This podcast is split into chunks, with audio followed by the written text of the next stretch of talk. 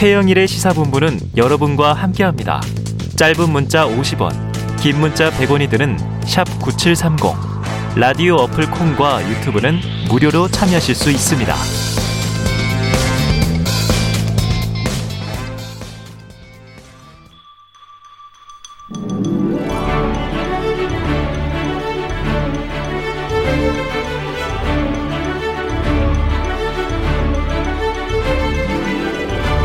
네, 매주 화요일에는요, 여야 정당 출입 기자들과 정치권 취재 이야기를 듣는 최평과 불사조 기자단이 있습니다. 어, 이 시간 저는 매주 기다리고 있는데요. 야당 출입하는 경향신문의 박순봉 기자, 여당 출입하는 세계일보의 최영찬 기자 두 분 나와 계십니다. 어서 오세요. 안녕하세요. 안녕하세요. 아유, 워낙 그냥 스마트한 기자들이에요. 지난주에 홍사훈 기자 인터뷰 오셔가지고 뭐 기래 뭐 이런 얘기 하셔서 네. 진짜 기자도 있다. 훌륭한 기자들이 우리 프로에 나오신다는 생각을 해봤습니다. 자, 오전 속보가 있었죠. 전직 대통령 전두환 씨 오늘 오전에 연희동 자택에서 사망을 했는데 자, 여야 지금 출입하시니까 오늘 이 분위기 많이 들려오실 것 같아요. 여야 분위기 어떤지, 여권 어때요? 일단 공식 반응이 나왔고요. 네. 뭐 고인의 명복을 빈다고 하면서도 음. 반성과 사과 없이 고인의 그런 행적들에 대한 관- 음. 반성과 사과 없이 이렇게 떠난 건 참으로 아쉽다 이런 음. 식으로 당 공식 입장은 짧게 나갔고 네. 이제 개별 의원들 입장에서는 굉장히 많이 화가 나 있죠. 아까 우상호 의원도 잠깐 이야기 들어봤습니다. 그렇기 때문에 뭐 그- 그래도 본인이 한 그런 그 5.18에 대한 음. 책임이라든지 이런 것에 대해서 조금이라도 미약하지만 반성을 좀 했다면 어땠을까라는 네네. 문제에 대해서 굉장히 어, 의원들 개별적으로는 신랄하게 비판을 하고 있습니다. 그 대목이 이제 저 바로 지난달인데 노태우 전 대통령과 극명하게 대비되는 지점이기도 그렇죠. 하고. 네. 자, 지금 야권은 분위기가 어때요? 야권이 좀 궁금해요. 야권이 좀 신중한 것 같아요. 네. 그러니까 아직 당 공식적인 논평도 안 나왔거든요. 공식 논평은 안 나왔고. 네, 그만큼 좀 신경을 쓰고 있다고 음. 볼 수가 있고요. 시간은 조금 지났잖아요. 네네. 그렇다라고도 볼 수가 있고 또 대표적으로 김기현 원내대표 같은 경우에는 이제 기자들이 오늘 입장을 물어봤기 때문에 오늘 음. 회의를 주재를 했거든요. 그래서 물어봤는데 이렇게 얘기를 합니다. 책임이 막중하다라고 생각을 하지만 요거 이제 유혈 진압 사태를 얘기를 하는 거죠. 네. 네, 그렇지만 인간적으로 돌아가신 것에 대해서는 안타까운 마음을 가지고 음. 있다 이렇게 얘기를 했고 또 조문을 갈 것이냐 이렇게 물어보니까 다른 지도부들하고 얘기를 한 건 아니지만 이제 음. 자신은 김기현 원내대표 자신은 이갈 계획이다. 음. 그러니까 인간으로서 뭐 조문하는 것이 도리라고 생각한다 이렇게 네, 얘기를 네. 했습니다. 이준석 대표는 아직 입장 없는 거고. 네, 아직 입장이 안 나왔고 윤 후보는 윤 후보는 가겠다라는 입장을 내비쳤는데 네. 이제 구체적으로 얘기를 하진 않았어요. 예. 일단은 기자들이 물어보니까 언제 갈지는 모르겠는데 그래도 전직 대통령이니까 가는 게 맞지 않겠느냐 이런 음. 취지로 얘기를 했고요. 네. 그리고 그 외에 여러 가지를 좀 물어봤거든요. 기자들이 예. 간다고 하니까 뭐 어. 국가장이라던가 아니면 뭐 네네네. 평가라든가 이런 것들을 물어봤는데 어떤 것도 구체적으로 얘기를 하지 않았어요. 어. 그러니까 지금은 이제 상중이니까 정치적인 문제는 얘기 안 하는 게 좋겠다라는 취지로 다 답변을 했는데 네. 이제 이거는 앞서서 전두환 씨 옹호 발언을 한번 해가지고 좀 곤란을 겪은 적이 그랬죠. 있었잖아요. 네, 윤석열 후보가요. 그러다 보니까 아무래도 좀 신중하게 입장을 내놓고 네. 아마 이 빈소를 찾게 되더라도 어. 이제 여러 가지 말을 좀 준비해서 올 걸로 그렇게 예측은 됩니다. 그래요. 그 대목 때문에 또 이제 연속 선상에 있으니까 지켜봐야 될 것 같고요. 자, 이게 국가장이냐 가족장이냐. 가족장으로 지금 가닥은 잡혀가는 것 같은데 이게 지난달 노태우 장례식 때 이미 청와대 입장이 살짝 나왔었고 네. 조금 전에 제가 5.18 단체 이 조진태 상임이사와 인터뷰를 해보니까 어림도 없다. 국가장에 대해서는 이런 입장이더라고요. 자, 문 대통령 조문과 추모 메시지 안 나옵니까? 대통령은 지금 따로 아직 청와대는 공식 입장이 없는 것 같고요. 네네. 아마 뭐 그래도 개인적으로는 단호하겠지만 또 국가 원수 입장에서는 음. 조금 더 정- 정제된 메시지가 나올 것으로 좀 보이고 아, 그래요. 그 국가장에 대해서는 그때 이철희 정무수석이 어림도 없다고 한 만큼 네. 어 근데 아마 그렇더라도 형식적으로는 국무회의에 올려서 국무위원들의 이제 음. 의견을 수렴하는 형태로 가지 않을까 싶긴 하거든요. 네네. 노태우 대통령 때도 그런 식으로 했고 그렇기 때문에 지금 뭐 청와대는 그 정도 선에서 뭐 오늘 중으로 나오지 않을까 싶습니다. 그래요. 자, 지금 상중이니까 이런 표현도 나왔지만 사실 보면은 이제 이 사회적으로 또 이 전직 대통령 사망이면 조문 정국이란 말이에요. 과거에 고 김대중 대통령 때 보면 이제 북측에서도 조문 사절들이 오고 막 그랬으니까. 네. 자, 그럼 이 전두환 이 전 대통령 사망, 향후 논란 정치권에 미칠 영향, 특히 대선판이다 보니까 두 기자분들의 좀 전망과 예측 듣고 싶은데 최 기자님 어떻게 보십니까? 그 뭐 저는 이제 이 노태우 전 대통령에 대해서는 여야가 조금 여야라고 떠나서도 의견이 좀 다를 수도 있고 네네. 하다 보니까 네. 공과 과 모두 논했는데 그렇죠. 물론 뭐 전대원 전두환 씨 관련해서도 뭐 일각에서는 뭐 공이 있다 뭐 이런 식으로 또 네네. 뭐 옹호할 수는 있지만은 일단 음. 민주당이나 여권 스탠스는 확실하기 때문에 네. 그리고 또 하나 한 가지 지금 이게 뭐 대선판에 영향 미친다고 좀 보긴 어렵지만 예. 어쨌든 간에 지금 이재명 후보가 생각보다 호남에서 결집이 그렇게 되진 않거든요. 어. 이낙연 전 대표가 네네, 이렇게 열심히 네. 좀안 해주는 게 있어서 음. 근데 마침 이번 주에 그 메타버스라고 해서 매주 타는 민생버스 어. 일정이 호남입니다. 오는 주말이 네, 오는 주말이 그러니까 호남인데 부울경, 충청 찍고 이제 호남이군요. 그렇죠. 네. 그렇기 때문에 이재명 후보가 이제 메타버스를 타고 호남을 가서 이제 어, 전두환 씨가 이렇게 광주 음, 우리 호남인들 어. 대상으로 이런 만행을 저질러 놓고도 네네. 반성과 사과 없이 떠나지 않았냐. 어, 음. 이래서 되겠습니까?라는 식으로 음. 이제 있다. 결집을 네. 좀할 수 있지 않을까 이런 예측을 해보겠습니다. 네. 안 그래도 다음 월요일 그 주말 지나서 29일이 고 조비오 신부 사자 명예훼손 재판의 마지막 변론기일이었다고 그러더라고요. 네. 그러니까 이제 어떻게 될지 또 광주와 호남 민심은 어떨지도 주목해봐야 될 것 같고요. 그리고 자, 그, 어떻게 예측하세요? 네, 일단 뭐 큰 거는 최 기자님이 음. 짚어줬으니까 그좀 가까운 걸로 보면 오전에 김종인 전 위원장 쪽에 물어보니까 음. 조문을 갈 계획이라고 아, 하더라고요. 갈 계획이다. 아까 윤석열 후보도 간다고 했잖아요. 네네. 그래서 이제 그 겸사겸사 아, 전화한 또, 김에 어. 지금 뭐 이상 기류가 있다라는 얘기는 많이 알려져 있고 이제. 잠시 뒤에도 다루게 될 수밖에 없겠지만 이제 거기다가 물어보니까 그 상가에 가서 취재를 하시면 되겠습니다 이런 얘기를 하더라고요. 아, 그래요? 두 사람이 다 동시에 모일지 그것까지는 알 수가 없는데 네. 그런 것들도 좀 포인트일 것 같아요. 같은 시간대에 가느냐 음. 아니면 있는데 오느냐라든가 어. 이제 두 사람이 조우를 하느냐. 이런 것들도 음. 굉장히 좀 중요한 대목일 것 같고 네네. 그리고 아까 한번 짚긴 했지만 윤석열 후보로서는 이제 더- 전두환 씨에 관련된 입장을 또 두 번째로 내놓을 수 있는 그런 뭐 기회가 될 수도 있고 혹은 어. 시험 무대가 될 수도 있는 네네네. 거거든요. 그러니까 여기에서 이- 어떤 stance가 정해질 것 같아요. 네. 이제 소위 전두환 씨를 조금 옹호하는 발언을 놓고는 이제 그건 아니었다라고 얘기를 하고는 있지만 네. 전략적인 판단 아니었냐 이런 해석들도 있거든요. 그렇죠, 그러니까 그렇죠. 강경 보수층을 겨냥한 발언이었다 네네. 이런 해석들도 있는데 여전히 그런 stance를 이어갈 것인지 아니면 좀 이제 비판을 하면서 중도층을 포섭하기 위해서 네네. 노력을 할 건지 이런 것들도 좀 지켜볼 네. 만한 대목일 것 지난번에 같습니다. 망언 논란을 이번에 종지부를 찍을 것인지 아니면 그 전략적으로 조금 다른 또 입장을 취할 것인지 궁금하긴 합니다. 지켜보도록 하고요. 지금 이제 박순봉 기자님 말씀해 주신 게 바로 오늘 핵심 이슈였는데 속보가 들어와서 이 전두환 사망 문제를 좀 두 기자님께 들어봤고요. 지금 오늘 제일 궁금한 게 그거예요. 윤석열 선대위에 김종인 전 비대위원장 참여하느냐 안 하느냐인데 자 이게 조금 분위기가 뭐 주말 다르고 어제 다르고 오늘 또 다른 것 같습니다. 이 상황을 저희가 좀 이 오디오로 정리해 봤으니까 목소리로 듣고 이야기 이어가 보죠. 윤석열 후보가 주재한 국민의힘 최고위에서 통과시킨 선대위 구성안에는 김병준 전 위원장만 있었습니다. 선거 총 지휘를 맡기로 했다던 김종인 전 위원장 이름은 빠졌습니다. 총괄 그 선대위원장으로 부의하는 부분에 대해서는 하루 이틀만 조금 좀 시간을 좀 더 달라고 김병준 상임선대위원장을 보고하셨잖아요. 혈도사는데 조금 더 어려움이 있는 거? 그건 뭐 여러분께서 취재를 해보십시오. 저도 뭐 정확하게는 모르겠습니다. 어떤 이유 때문인지 합류 여부까지 고민하는 건지 질문은 이어졌지만 김종인 전 위원장은 말을 아꼈습니다. 우려스러운 지점이 어떤 부분인지 나는 그 내용을 모르기 때문에 할 얘기가 없어요. 구체적으로는 자신의 반대에도 김병준 전 위원장 등 일부 인선이 진행된 데 대한 불편함이 컸던 것으로 전해졌습니다. 네, 어제부터 좀 이상 기류가 감지, 감지된 것 같습니다. 아까 들으셨지만 이제 윤 후보는 주말에는 삼기 완성. 근데 어제 오전 최고위에서는 어 김종인 전 위원장은 하루 이틀 시간을 달라고 했다. 근데 오후에는 또 다른 보도가 나온 게 경로했다.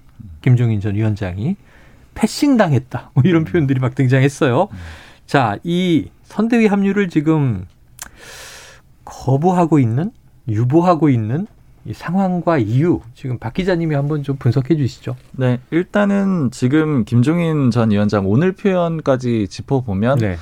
어, 거부 쪽에 좀 가깝다라고 거부 보여지거든요. 쪽에. 음. 오늘 뭐라고 얘기를 했냐면 일상으로 돌아간다, 일상으로 회귀한다 이렇게 어, 얘기를 했거든요. 네네. 그리고 정치 얘기는 더안 하겠다라고 얘기를 했습니다. 네. 그러니까 좀 뒤집어서 생각을 해보면 총괄선대위원장 안나 맞겠다 이런 떠난다? 취지의 발언으로 음. 볼 수가 있고요.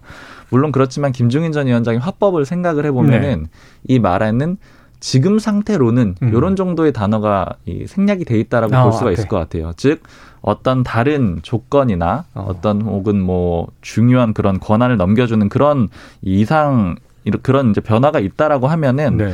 다시 돌아갈 수도 있다 이렇게도 동시에 볼 수가 있고요. 음. 그리고 윤석열 후보도 상당히 좀 기분 안 좋은 태도를 보였거든요. 네네. 어, 김종인 전 위원장이 왜 그러는 것 같느냐라고 물어보니까 어. 이제 모르겠어요. 그 양반 말씀하는 건 나한테 묻지 마세요. 이렇게 얘기를 하는데 어. 좀 불쾌감을 어, 드러냈습니다. 아까 직접 취재해 보시던지 뭐 이런 네. 분위기잖아요. 일단 두 사람 사이에 안 좋은 것은 분명하고요. 그러면 음. 이제 왜 그러느냐 요게 문제인데 네. 상황을 좀 짚어보면 이렇습니다. 토요일에, 토요일에. 김종인 전 위원장이 김병준 전 위원장을 대동해가지고 음. 그, 아, 윤석열 후보가, 후보가. 김병준 전 위원장을 대동해서 김종인 전 위원장을 찾아갔거든요. 네. 찾아가서 그 다음에 발표를 해요. 어. 설득도 잘 됐고, 김병준 전 위원장도 어. 음. 받아들이기로 하셨고, 또 김종인 전 위원장이 총괄선대위원장도 맡기로 했다. 이렇게 음. 얘기를 합니다. 즉, 요 보도 내용을 가지고 이제 소위 삼김체제라는 그런 보도가 네네. 나오기 시작을 한 거죠. 그런데 일요일 오후, 그러니까 아마 일요일 저녁쯤이었을 것 같은데, 결과적으로 드러난 건 월요일 아침에 김종인 전 위원장 네. 안건을 올리지가 않은 거잖아요. 예, 네, 그랬죠. 즉그 얘기는 일요일 밤부터 혹은 일요일 점심 이후부터 월요일 오전 사이에 뭔가 김종인 전 위원장의 어. 이 반응이 좀 바뀌었다라고 네네. 볼 수가 있고 심경의 변화가 네, 있었다. 혹은 이제 토요일의 합의조차도 장담할 수는 없는 거 아니냐 이런 어. 해석까지 나올 수가 네네. 있는 건데 음. 일단 여기에 대해서 여러 가지 해석들이 있더라고요. 어제 정말로 한 열 통화 정도를 한 것 같아요. 어. 정말 다양한 사람들한테 물어봤는데 네. 일단 누가 얘기했다라고 좀 밝히기는 어려우니까 네. 해석들을 좀 나열을 해보면 예. 첫 번째는 이거예요. 김종인 전 위원장이 일요일 아침에 있었던 일이 뭐였냐면 그 토요일엔 오케이였고 네. 일요일엔 no라고 보자면 이 윤석열 후보가 장제원 의원을 대동해가지고 아, 예배를 드리는. 예배를 가거든요. 그렇죠, 그렇죠. 근데 그 모습이 수행을 하는 모습이었단 말이에요. 어. 즉그 얘기는 비서실장으로 내정을 한 게 아니냐 이런 얘기가 나왔고 관측이 나왔죠. 그리고 사실 공개적인 행사였단 말이에요. 네. 이제 보여주는 거다 이런 식으로 보는 겁니다. 어. 그러니까 김종인 전 위원장 측에서 가까운 인사가 하는 얘기는 그 모습이 결정타였다. 아, 일요일 오전 대놓고 음. 비서실장을 임명하겠다라는 의지를 보여준 게 아니냐. 이렇게 좀 해석을 합니다. 네. 그러니까 그리고 나서 더 추가적으로 하는 얘기는 장재현 의원 하나만 가지고 그렇게 결정을 하는 건 아니지만 사실 김병준 전 위원장이 찾아와서 설득을 할 때는 막 내키진 않았지만 원래는 음. 이제 부정적인 입장이었잖아요. 네. 내키진 않았는데 직접 찾아와서 이제 서희 말하는 서열 정리를 했기 때문에 네, 네. 수용을 할 수가 있었는데 이준석 대표는 또이 김병준 전 위원장이 가서 찾아가서 사과하고 뭐 이런 얘기도 했었잖아요. 네. 음. 그랬기 때문에 받아들일 수가 있었는데 음. 결과적으로 장재현 의원건을 보면서 이제 앞서 있었던 조금 억눌렀던 불만 같은 것들이 같이 폭발을 터졌다? 했다. 음. 네, 이렇게 좀 해석하는 게 한 부류가 있고요. 어. 근데 또 다른 정반대 해석도 있습니다. 네.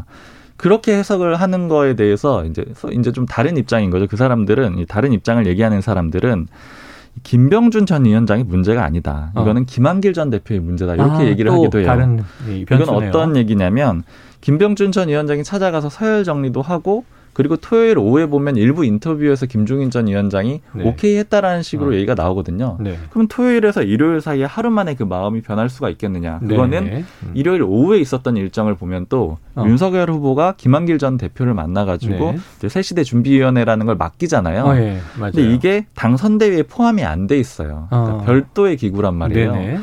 그러니까 이런 별도의 기구를 뒀다라는 건 사실 일종의 꼼수로 보일 수가 있다라는 아. 거죠. 그리고 또 주말 사이 나왔던 보도가 삼김 체제란 보도잖아요. 그 렇죠. 이 얘기는 결국은 김종인 전 위원장이 요구를 해왔던 원톱 체제하고는 그렇지. 결과적으로는 다른 모양이 들립니다. 됐기 때문에 네. 이건 체제 자체에 문제가 있는 것이다. 이렇게 좀 분석을 하는 경우도 있습니다. 음. 근데 어찌 됐든 간에 결과적으로 보자면 이건 이제 그 윤석열 후보의 인사에 대해서 전반적으로 어쨌든 불만이 있다라는 것은 네. 명확해 보이고요. 네.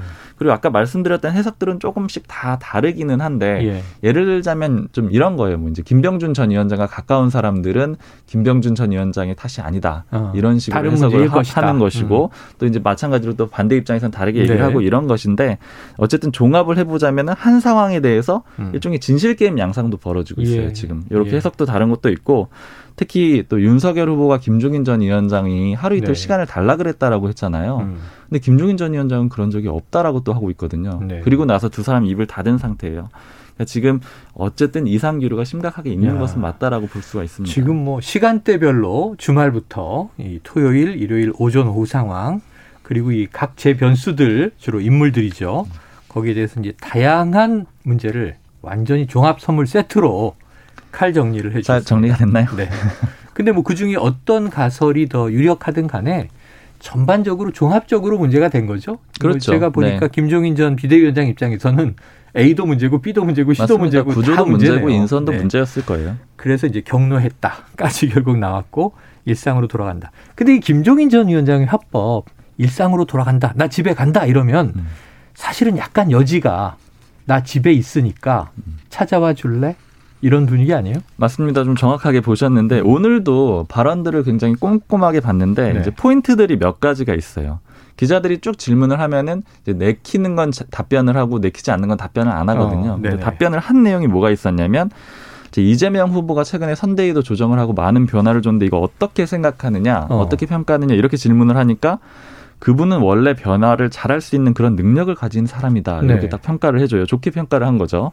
그런 다음에 바로 질문이 국민의힘 상황은 어떤 것 같느냐 이렇게 물어봅니다. 음. 그랬더니 정치 문제에 대해서 얘기하고 싶지 않아요 이렇게 얘기를 하거든요. 네네. 근데 앞에 것도 정치 문제잖아요. 그렇죠, 그러니까 이제 그렇죠. 뒤에 건 얘기를 안 하고 싶다라는 음. 건데 즉 이 얘기는 뭐냐 해석을 해볼 수가 있겠죠. 민주당은 잘 하고 있는데 음. 국민의힘은 얘기할 수가 없다. 아. 이 얘기는 내가 필요할 것이다라는 그런 그렇죠, 부분으로 그렇죠. 해석이 뭔가 가능하고요. 빠져 있어 이런 네. 얘기죠. 음. 그리고 또 다른 질문 중에 또 하나 짚어볼 게 윤석열 후보랑 연락한 게 있느냐 그랬더니 어저께 이후로 연락한 적이 없다 이렇게 네. 얘기를 해요. 그런 다음에 윤 후보가 찾아온다면 만날 생각이 있느냐 이렇게 물어보니까 만나는 거야 또 만나는 거지 어. 거부할 이유가 없다. 어허. 그러니까 이거는 결국에는 열려 있다. 열려 있다라고 볼 수가 있고 그러니까 네. 전체적으로는 그래서 저는 줄다리기 형국이라고 보고 있고요. 아, 직 게임이 끝난 건 아니고요. 음. 김종인 전 위원장 측에서 얘기를 하는 거는 윤석열 후보가 확실히 굽혀야지 아마 돌아올 것이다 이렇게 평가를 아, 하고 있거든요. 네네. 그러니까 이제 굽힌다라는 거는 뭐 그런 어떤 물리적인 행동이 아니라 네네.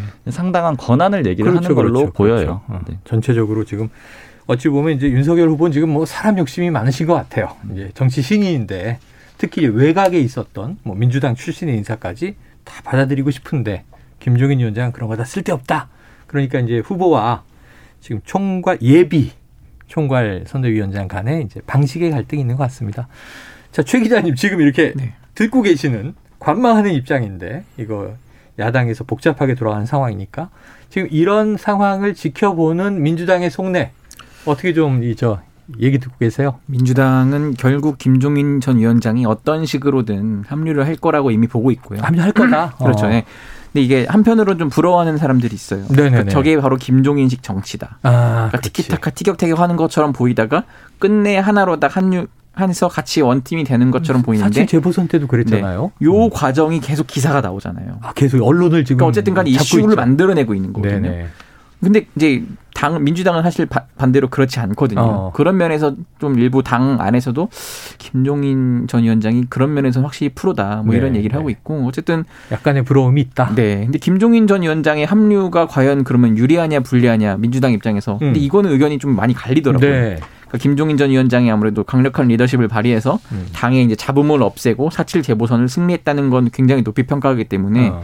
대선을 앞두고도 그런 건 이제 그 실수 게임이라고 하잖아요. 상대적인 그렇죠. 거라서 김종인 전 위원장이 그걸 딱 다 잠재운 역할을 할 텐데 어, 자책골 넣는 쪽이 네. 불리하니까. 그런 건 이제 그쪽에서 장점이라고 볼 수 있지만은 한편으로는 김종인 위원장이 와야 음. 저 당이 정말 올드한 당이다 이런 식으로 그 이미지를 줄 수 있다는 어, 거예요. 네네. 그러니까 이른바 지금 삼김 체제라는 분들 다 연배가 좀 높잖아요. 그렇죠. 근데 지금 표심은 캐스팅 보트를 쥐는 건2030 세대란 말이죠. 네. 음. 좀 젊은 얼굴, 네. 당이 혁신적으로 보이는 모습이 중요한데 요즘 젊은 얼굴은 홍준표 의원 아니에요? 네, 그렇다 보니까 네. 오히려 홍준표 의원이 합류할 것 같아 안 할 것 같아라고 오히려 무- 역으로 물어보는 분들이 민주당 많아요. 쪽에서. 네, 그런 면에서 홍준표 의원이 외곽에서 따로 이렇게 하는 거를 음. 민주당이 은근 좀 반기는 면도 있고 아, 그래서 꼭 김종인 위원장의 합류가 어, 민주당이 뭐 유리하다 불리하다 이렇게 한 면을 딱 단언할 수는 없는 것 같습니다. 부러워하는 면도 있고 와도 올드보이의 귀환이니 예. 2030 세대가 표를 주긴 어려울 것이야. 뭐 이런 생각도 있고.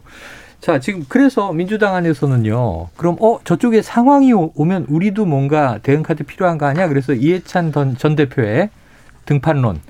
근데 조금 전에 우상호 의원은 이미 등판에 있다. 음. 고문단에 들어와 있는 거 아니냐. 뭐 따로 뭐 총괄 이런 자리를 맡을 것 같지는 않고 이미 할 역할 한다. 이런 얘기를 했어요.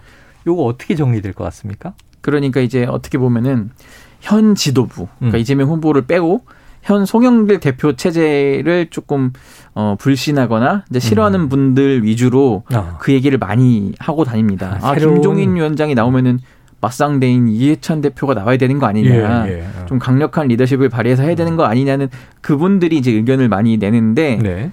그래서 이제 이해찬 대표의 뜻이 중요하잖아요. 음. 그쪽 주변 취재를 좀 해보면은 이해찬 대표는 이렇게 전면에 나설 생각은 네네네. 없고 현재처럼 상임 고문을 하면서 주로 이제 그 지금 이재명 후보와 굉장히 통화를 자주 한대요. 어. 그렇기 때문에 정무적 조언을 좀 해주는 아, 역할이지. 이미 드러나지 않게 하고 있군요. 그렇습니다. 음. 왜냐하면 이재명 후보가 사실 여의도에는 그렇게 끈이 많지 않아서 음. 그럼 정무적으로 본인이 이제 판단해야 할 때 누군가의 좀 도움이 필요하거든요. 음. 그럴 때 지금 믿고 좀 그나마 의지할 수 있는 분이 이해찬 전 대표라는 거예요. 네. 그렇기 때문에 이미 충분, 충분한 소통을 하고 있고 뭐 무슨 인선을 일일이 하나씩 이렇게 그런 뭐 조언을 듣는다는 건 아니고 음. 이럴 때는 어떻게 하는 방향이 좋겠습니까라고 이제 물으면은 이해찬 대표가 음. 아는 한에서 이렇게 최선의 답을 좀 해주는 편입니다. 뭐 음. 그걸 참고하는 거지 그대로 또 한다는 건 아니고요. 어쨌든 그런 정무적으로 조언을 해줄 수 있는 상대가 있는 것만으로도 이재명 후보에게 굉장히 큰 힘이 되기 때문에 네. 그런 정도의 역할은 꾸준히 하고 있- 할지 않을까 싶습니다. 네. 전면에 나서진 않을 것이다. 네. 그러니까 역사적으로 오래된 얘기인데 또 이해찬 대 김종인인가 이런 구도는 안 만들 것 같다는 그렇습니다. 거죠. 자 어제 윤석열 후보 이게 뭐 80초 또 이제 정확하게는 뭐 71초 2초 라는 1분 30초다 2분이다. 참 이제 논란이 많지만 어쨌든 1분 20여 초. 침묵 논란이 있었어요. 뭐 글로벌 리더스 포럼. 그런데 이제 여야 입장은 완전히 다른 것 같아요. 이제 김기현 원내대표한테도 물어봤고, 아까 우상호 또 민주당 의원에게도 물어봤고, 어 정말 이게 이 해석의 차이가 극명하더라고요. 요 정확하게 몇 초랍니까? 그건 제가 그쪽 확인은 안 해봤는데 한 80초 정도였던 것약 같아요. 80초, 약 네, 80초. 사실 뭐 국민의힘에서는 그게 몇 초인지 그런 거를 막 따지거나 지금 그러고 있는 상황은 아니고 네, 네. 기술적인 실수였을 뿐이고 또 네. 그리고 말을 못해서 그런 게 아니고 준비가 안 돼서 준비가 안 됐기 때문에 말을 안 한 것이다. 오히려 이제 그러니까 주최 측이나 아나운서를 배려한 것이다. 이런 네, 얘기도 또 그렇게 지금 했어요. 생각을 하고 있고 또 여권의 주, 이 공격이 너무 좀 뭐 가혹하다 이렇게 좀 평가를 하고 있는 음. 상황이죠. 자, 그런데 또 여권에서는 어제 이재명 후보가 먼저 프롬프터가 안 떴고 그거는 이제 후보 측에 자료가 전달되지 못했다. 전달에 문제가 있었다. 그래서 10분간 즉흥 연설을 했다. 그리고 이제 올라온 윤, 후- 윤 후보는 뭐 80초 정도를 기다리는 바람에 이 침묵.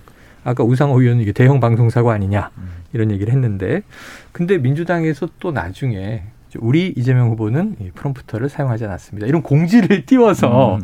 아 굳이 이렇게 또 이렇게 대응을 하느냐 뭐 여러 가지 이제 해석들과 시각이 있어요. 민주당 어떤 분위기입니까 이 대목? 저도 이거 지금 기자단 그 단체 대화방에 네네 이 공지를 오후에 갑자기 띄우는 거예요. 네네 짤막하더라고요. 네, 이재명 대선 후보는 뭐 전달 과정의 착오로 프롬포터를 프롬프터를 사용하지 않았음을 알려드립니다라고 네네. 하는 거 이제 그 길게 설명 안 하죠. 하지만 그 의도는. 확 읽히는 그렇죠. 거죠. 이제 음. 자꾸 이제 프롬포터를 주최 측에서 제대로 안 띄워서 그걸 기다리느라 그랬던 거라는 이제 윤석열 후보 측 음. 입장이 나오니까 그러니까 이런 거죠. 프롬포터 핑계 대지 마라. 네. 대통령이 되겠다는 사람이 어떻게 써준 연설문만 그렇게 할 수 있냐. 네. 이런 거는 연설문 없으면 즉석에서 즉흥적으로 술술 나와야 된다. 뭐 이런 해야 되는 거 아니냐? 예, 의도가 담겨 있는 거고 즉 그렇죠. 윤석열 후보는 준비가 안 된 후보다 이런 거를 부각하려는 의도가 담긴 것 같습니다. 그래요. 자 야당은 이거 좀 곤혹스러운 상황이에요. 아무래도 이제 윤석열 후보가 정치적으로 이제 능숙하지 못하고 그리고 음. 토론 때도 토론이 상대적으로 약점으로 꼽혔기 때문에 이런 부분에 대해서는 좀 곤란해하고 있는 게 사실이죠. 음. 그리고 이제 후보 선대위 쪽 말고 일부 의원들은 이제 그런 한계점을 지적을 하기도 합니다. 사석에서 좀 말을 잘 못하는 게 아니냐. 근데 어떤 그런 사적으로 만나면 굉장히 다변가인데 실제 토론이나 이런 연설에서는 네. 좀 약점이 있는 것 같다 이런 평가들도 있기 때문에 아마 뼈아프게 생각하고 있는 것 같습니다. 그래요. 다음은 이제 여당으로 좀 가봅니다. 야당은 선대위 완성. 삼김이냐 양김이냐 아직도 이 김종인 전 위원장 기다림의 여지가 있다. 그런데 이제 워낙 후보와 지금 예비 총괄 선대위원장의 기싸움과 격돌이 너무 큰 것 같아요. 이 과연 좋은 것인가? 언론의 이슈를 다 빨아들이는 게 이게 득인가 독인가 이건 지켜볼 문제고요. 자 여당과 오늘 디지털 대전환 공약 낸다 그랬는데 네. 지금 전두환 사망 숙보에 다 묻혔어요. 아무래도 어떤 내용이 좀 그게 좀 있습니까? 안타까운 게 있는데, 그러니까 후보가 본선 후보 된 다음에 당 차원 선대위 차원에서 처음으로 발표한 내놓은 공약이거든요. 아, 그래요, 그래요. 뭐 디지털 전환을 위해서 뭐 3대 물적 인프라를 구축한다든지 뭐 제도적 기반을 신속히 구축하겠다 음. 뭐 등등이 있는데 일단 눈에 들어오는 거는 5년간 135조를 쏟아붓겠다. 음. 뭐 과감한 투자를 하겠다. 이런 입장들이고요. 사실 뭐를 하겠다 이런 게 딱히 안 보이는데 네. 미래 이슈, 디지털 이슈 이런 거는 아직 그 국민의힘 쪽이 지금 정신이 없을 때 어. 선점에서 내가 먼저 치고 나가겠다. 네. 좀 이런 게 좀 담겨 있다고 보시면 됩니다. 그래요. 앞으로는 또 구체적이 나올 텐데 뭐 보면 역대 대선에서도 문재인 대통령 5G 네. 강조했었고 또 박근혜 전 대통령 때도 4차 산업혁명 얘기가 있어서 네. 창조경제 뭐 이런 이름이 등장도 했었습니다. 자 그런데 문제는 그럼 이재명 후보는 선대위 지금 쇄신 얘기했잖아요. 네. 어떻게 짭니까? 아, 어떻게 짠다고 합니까? 궁금한데. 그게 이게 취재를 해보면은 음. 계속 고민 중이다. 고민 짜고 중이다. 있다. 아직 뭐 윤곽은. 드러나지 않았다. 네. 그리고 지금 원래 당에 있던 분들 있잖아요. 당에서 원래 요직을 했던 분들. 네. 그리고 선대위에 있어도 이제 이재명 후보의 그런 뭐 성남시장 시절부터 따라온 분들이 아니고 음. 이제 그 당에서 이제 한- 캠프에 합류한 분들은 음. 나는 잘 모르겠다. 어. 뭐 이런 게 많아요. 네. 그러니까 지금 뭐 늦어도 적어도 목요일 안에는 어느 정도 이런 방향으로 가겠다는 안을 내놓겠다는 얘기는 있는데 어. 구체적으로 인선까지 다 나올지는 모르겠다 이거예요. 그러니까 이제 당 핵심 관계자한테 물어봤더니 네. 자기는 이제 처음에는 관여했지만 이번에는 손을 다 뗐다. 이거는 이제 이재명 후보 측에서 만들어서 가져올 예정이라 음. 일단은 전권을 줘- 주겠다고 한 만큼 이재명 네네. 후보의 이제 의중이 좀 들어가 있는 것 같고요. 근데 확실한 건 이겁니다. 일단 전략본부나 정책본부, 뭐 청년본부 음. 이런 본부가 많이 있는데 이런 것에 대해서 확실한 책임자를 두겠다. 아. 그러면서 강하게 밀고 나가겠다는 거고 또 지금 일부 보직자에 대한 조금 비토 여론이 당내에 있습니다. 예, 예. 뭐 예를 들어 뭐 비서실이라든지 이런 부분들이 있는데 음. 이것에 대해서는 후보 직속 기구여서 음. 후보가 결단이 필요하거든요. 네. 그걸 네. 바꿀지 말지는. 음. 후보가 바꾸겠다고 마음을 먹는 순간 이제 그럼 다음 다음 인선 누가 될 것이냐 이제 이런 게 나오고 그렇고 그렇습니다. 그런 것 때문에 그렇고 이번 주에 확 발표는 아니더라도 네. 어쨌든 뭐 빠르면 모레 이번 주 내일이나 모레 나올 수도 있고 네네. 늦으면은 이제 다음 주까지 좀 넘어갈 수 있는데 예. 굉장히 좀 심사숙고하고 있는 것 같습니다. 주말에는 또 이제 뭐 민생 투어가 예, 메타 투어가 있으니까 네. 메타 버스 바쁠 것 같고 자 윤곽이 이번 주에 나오느냐 윤곽이 다음 주에 나오느냐 지금 이 야당 국민의힘 쪽은 12월 초에 선대위 발표한다 그랬잖아요. 12월 6일을 생각하고 있다고 12월 6일. 하니까 네. 근데 이제 결국에는 김종인 전 위원장이 어떻게 되느냐가 네네. 이 선대위 구성에 모든 게 달려 있다라고 볼 수가 있죠. 어. 사실 윤석열 대선 후보가 대선 후보로 선출된 다음에 첫 번째 정치력을 시험받는 무대거든요. 네. 그리고 원래 자신이 생각했던 거는 이제 이준석과 네. 김종인이라는 양날개를 모두 달고 가겠다라는 건데 음. 그 조율이 실패할 수가 있잖아요. 네, 그렇죠. 그래서 아마 6일까지 최대한 조율을 해보지 시간을. 않을까 이렇게 생각이 듭니다. 네, 그럼 뭐 이제 또 이재명 선대위도 12월 초까지는 시간을 서로 벌고 있는 상황인데 상대를 보면서 또 전략을 짜지 않겠다는 생각을 해봅니다. 짧게 하나, 박 기자님. 네. 김건희 씨 언제 등장해요? 배우자 포럼 얘기가 나와서. 일단 배우자 포럼에서 원래 김건희 씨를 대표로 추대를 해야 된다 이런 얘기를 네네. 일부 의원들이 했었는데 김혜경 씨는 이미 이제 지금 동반해서 네. 투어를 시작했습니다. 그런 얘기를 하던 의원들이 나중엔 조금 그 톤을 낮춰달라고 아? 다시 연락이 왔어요. 이게 어. 왜 그러냐면은 김건희 씨가 나서기가 좀 쉽지가 않은 상황이기 때문에 아마 네. 후보와 조율한 뒤에 나설 거기 때문에 이렇게 어. 좀 조율을 하려고 하는 것 같고요. 이게 예. 왜 그러냐면 김건희 씨 같은 경우에는 음. 아무래도 조금 리스크가 있습니다. 네. 소위 초가 처가 리스크라고 해서 이제 장모도 윤 후보의 네, 장모도 네, 네. 이미 구속이 돼 있는 상태고 또 김건희 씨 본인도 도이치모터스 보석으로 주가 조작 사건에 재판이 계속 아 그렇죠. 예. 구속됐다가 나왔죠. 그리고 도이치모터스 주가 조작 사건도 아직 수사가 진행 중인 수사, 네, 상황이잖아요. 그렇죠.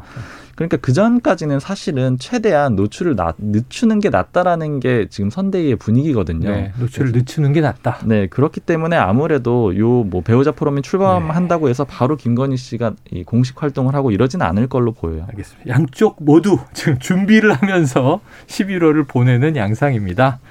예상국회는 어떻게 될까요? 자, 다음 주에 또 두 기자분들을 모시고 진행된 상황, 상황을 들어보죠. 어, 오늘 굉장히 흥미진진한 심층적인 분석을 두 분 해주셔서 감사합니다. 불사조 기자단 박순봉 경향신문 기자, 최영창 세계일보 기자였습니다. 고맙습니다. 감사합니다. 감사합니다.